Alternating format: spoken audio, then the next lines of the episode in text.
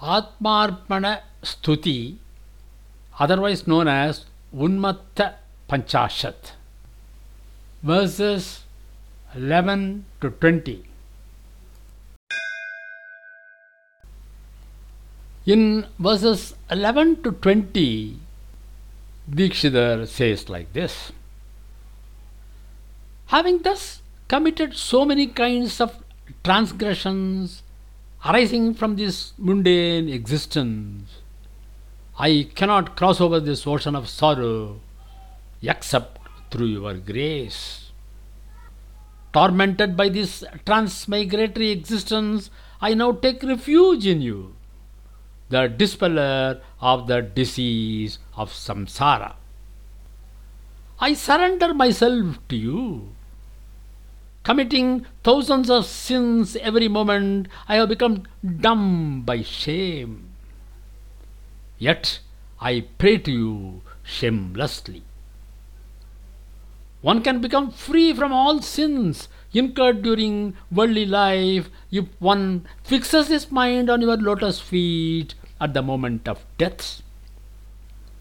But at the time of my death, if my mind is afflicted by the three evils, namely those arising from one's own body, those arising from surroundings, and those arising from acts of God, like earthquake, flood, etc., and becomes devoid of consciousness. How will that be possible for me to do? Further, at the time of death, when all my limbs have become weak and my relatives cry uncontrollably out of affection for me, even if I am conscious, how can I concentrate my mind on you? Since I would be distracted by so many obstructions. So I surrender myself at your lotus feet now itself. Being without any other means, I take a refuge in you alone. I have to submit before you the fact that I am your servant, O Lord Shiva. I am despairing without any means of escape. There is nothing else that I have to submit before you, O Lord. Out of compassion, kindly accept the surrender of this miserable one.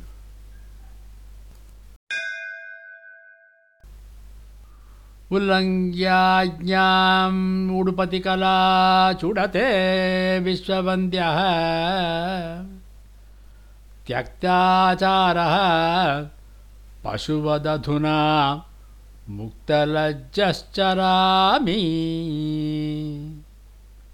एवं नानाविधभवतति प्राप्तदीर्घापराधः। क्लेशाम्बोधिं कथमहमृते? त्वत्प्रसादात्तरेयम्। क्षम्यस्येव त्वमिह करुणा। सागरकृष्णमागः संसारोत्थं गिरिशसभयप्रार्थनादयन्यमात्रात् यद्यप्येवं प्रतिकलमहं व्यक्तमाह सहस्रम्। कुर्वन्मूकः कथमिव तथा निस्रवप्रार्थयेयम्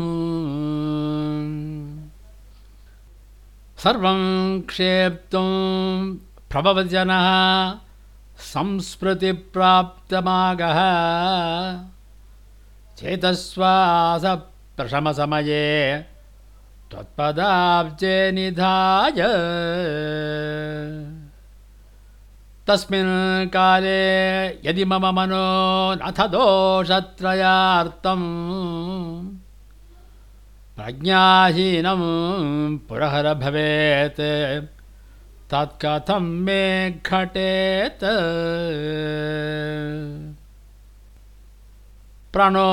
प्रणोत्क्रान्तिर्यदिकरदलत् सन्धिबन्धे शरीरे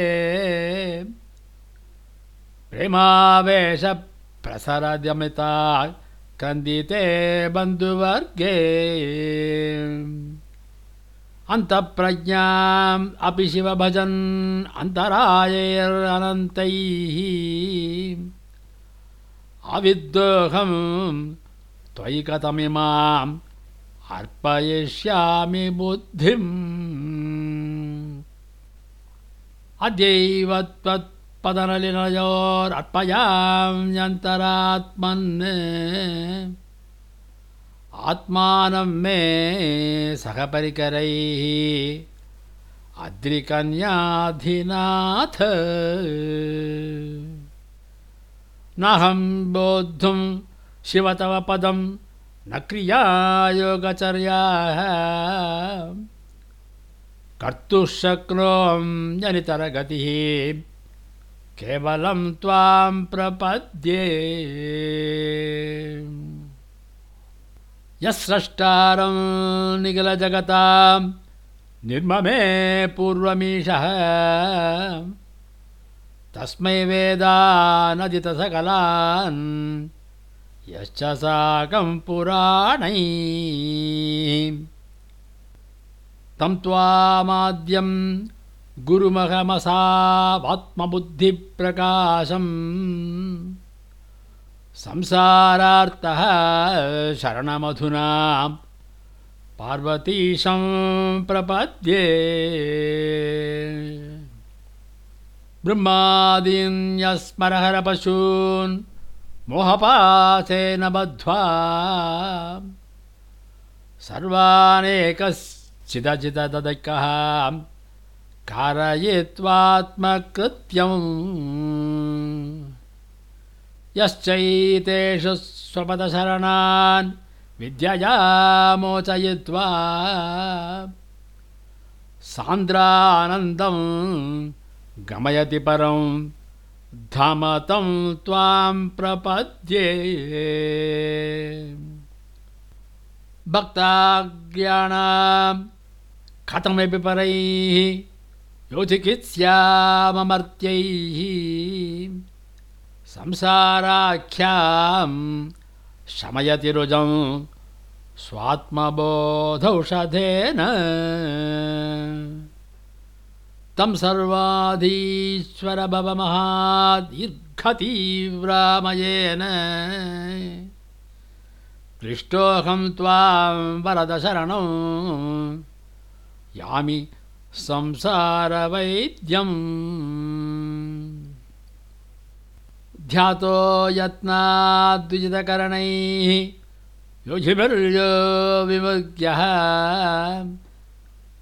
तेभ्यः प्राणोत्क्रमणसमये सन्निधायात्मनैव तद्व्याचष्टे भवभयहरं तारकं ब्रह्मदेवः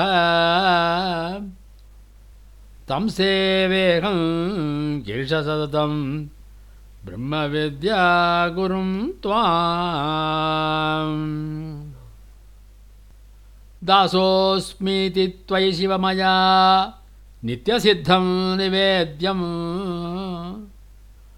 जानास्येतत् त्वमपि यदहं निर्गतिः सम्भ्रमामि।